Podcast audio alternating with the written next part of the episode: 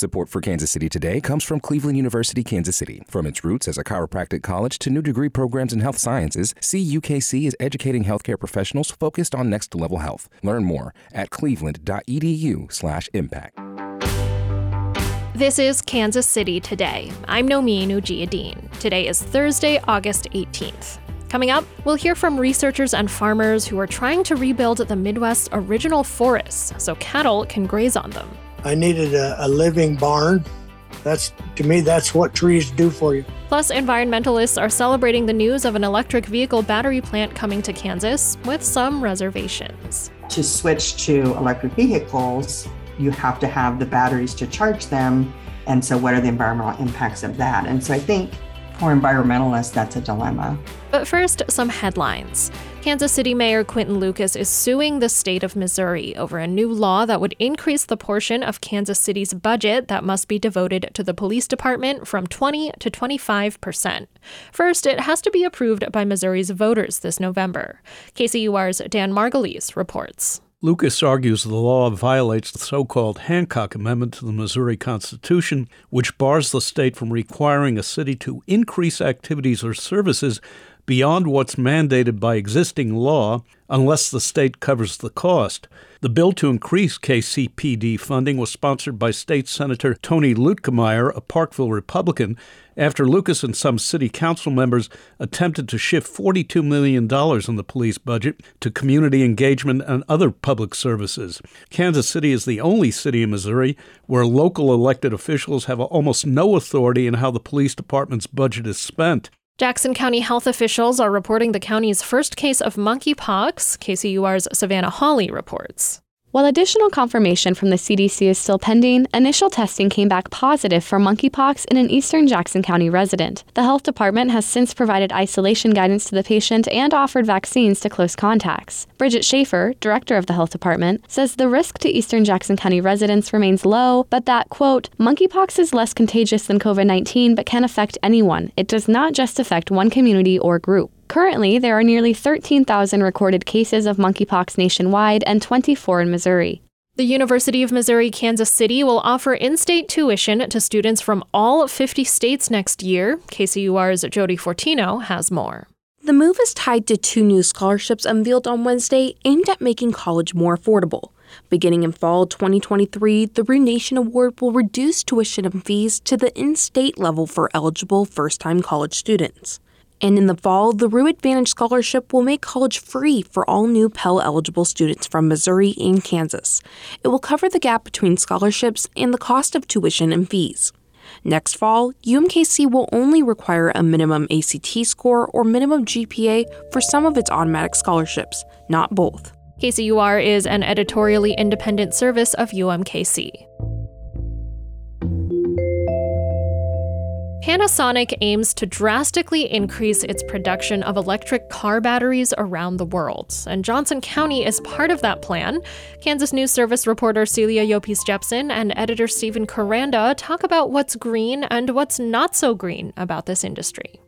So, Celia, I'm sure by now we've all heard that Panasonic will build a huge new factory for electric vehicle batteries in DeSoto. We're talking a $4 billion plant, potentially thousands of jobs, and there's a lot of government subsidies involved too, nearly a billion dollars in tax breaks and incentives. My initial guess was that environmental groups would be cheering, right? Environmental groups are excited about it. I, I talked to the Climate and Energy Project, they're based in Hutchinson and they've long supported renewable energy as a way to grow the Kansas economy through jobs and, and industries that also benefit the environment. So, you know, wind power and solar. Uh, you know, Kansas has become uh, one of the top five states in the country for producing wind power.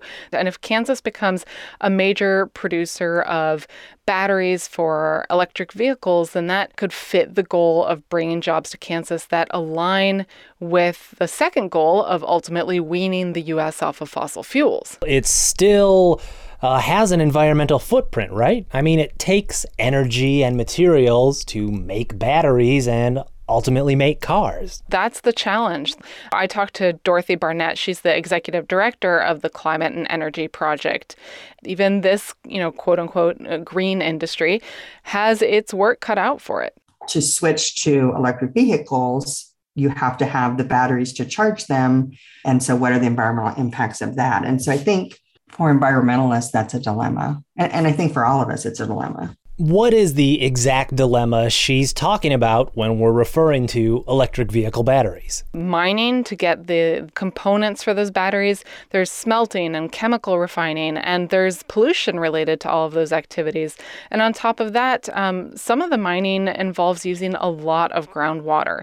So then you add to all of that the challenge of recycling the batteries we have to figure out what to do with these batteries when the vehicle reaches the end of its life. And the experts I spoke to explained to me that right now, recycling usually looks like basically you shred the batteries and you burn off some of the contents or or use uh, you know drench them in acid to get to the point where you can salvage the most valuable content of these batteries. So Linda Gaines is a physicist at the Argonne National Laboratory. What we think is that if you can actually recover the materials without breaking them down that far, you you get a more valuable product with less energy use and less less environmental impacts along the way. Argonne National Laboratory is leading a project called the ReCell Center, and they're busy looking for a solution to this, and, and so are scientists in other countries. Design for recycling would be a big boon for the industry. It has not caught on, and to be honest, nobody's come up with a good design that would be easily recyclable. And she says one thing that makes it uh, really complicated is that all of the battery makers have different designs and shapes and sizes. Sounds like these are important questions that the industry still has not solved yet. So, when it comes down to it, how green is it to drive an electric vehicle? If you look at not just the energy that goes into manufacturing them, but the, the whole life of the vehicle, electric vehicles come out better for the environment in terms of emissions than um, gas burning cars. It's even taking into account the fact that a lot of our electricity in this country obviously is still coming from fossil fuels. As, as the mix of power sources in this country um, moves more and more towards renewable energy, it will of course, increase the the benefits of driving electric cars. That was reporter Celia Llopis Jepsen and editor Stephen Koranda. The Kansas News Service reports on health, the many factors that influence it, and their connection to public policy. Many of the cows raised in the Midwest graze in open pastures that used to be forests. Clear cutting trees to make it easier to raise cattle eliminated much of the landscape known as Midwest savanna. But Harvest Public Media's Jonathan Ahl reports an experimental farm in the Ozarks is trying to prove that grazing animals in forests is better for the environment, farmers, and cattle. Ashley Conway Anderson is driving a four wheeler down a dirt road on the University of Missouri's Wurdack Farm. On the left side of the road is a thick forest. On the right side is a big open pasture where cows are huddled under the few trees along a creek bed. The professor of agroforestry says neither side is what should be there.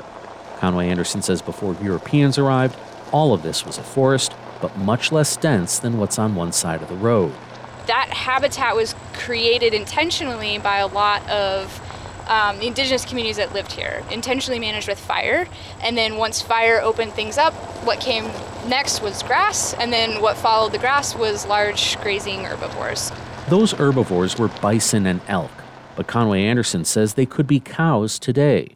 She's leading a multi year study at this farm to first thin out the forest areas, get native grasses growing, and then bring in cows to graze. It's called silvopasture, and it's a very old way of raising animals. Conway Anderson says her research is getting more attention because healthy forests can be a critical part of combating climate change. Trees are good at keeping carbon out of the atmosphere, and they're also resilient in the face of extreme weather caused by climate change. When we do have floods, when we do have droughts and fires, it will it won't be wholesale destruction. It will be able to recover much more quickly and maintain functionality for longer when it experiences those inevitable challenges. Conway Anderson says she wants to get the data and create an example to help farmers move their cattle from open fields into forests. She says it should be a short trip because so many want to and some already are. Everybody at probably thinks I'm a silvopasture expert, but I'm really not. Uh, I'm just a guy that's planted trees. Bruce Carney raises cattle on his family farm north of Des Moines. More than 10 years ago, he decided to convert 200 acres from corn and soybean fields to land for cattle to graze. What I learned after seeding a crop farm downtown was that I needed trees. I needed windbreaks. I needed shade. I needed a, a living barn. Okay. That's to me, that's what trees do for you. Carney says trees make cows happier, healthier, and bring in more money when they're sold. While Carney is considered a success story of silvopasture development, he says he'd like to do more, and the kind of research going on at the University of Missouri could help. And advocates for having more trees on farms agree. Katie Adams is with the Wisconsin based Savannah Institute. She says another benefit from the movement is that it can make small farms more viable by increasing the amount of money they bring in. By its very nature is it's intentional and intensive. So it allows for us to do more on one piece of land. Adam says silvopasture can combine raising cattle, growing food like apples or walnuts, and a timber business all into one small piece of land. There are a lot of challenges to making a go of having cattle graze in forests, including the time it takes for trees to grow, the inefficiency of raising cattle that graze as opposed to a factory farm, and the time and effort to manage a forest properly. But Conway Anderson says it's worth it, and she's optimistic that she can prove it. I want to get more people thinking about this as a viable possibility because even if everybody does this on 40 acres that they have, that's a huge amount of landscape that can add to this mosaic and help rebuild out the tapestry of savanna landscape that once was here. Conway Anderson is also banking on the increased need for such measures as climate change puts pressure on agriculture to come up with solutions in the coming years. I'm Jonathan Ahl, Harvest Public Media.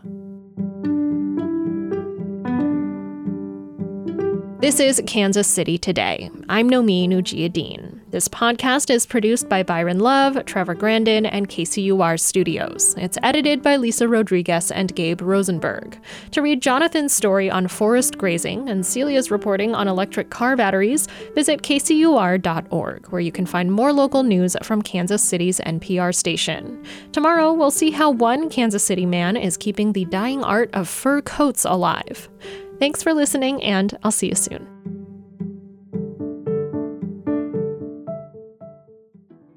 You don't have to travel far to discover something new. KCUR's Creative Adventure email can help. Our weekly adventures will help you discover new ways to explore the Kansas City region. Join the adventure and subscribe at kcur.org/adventure.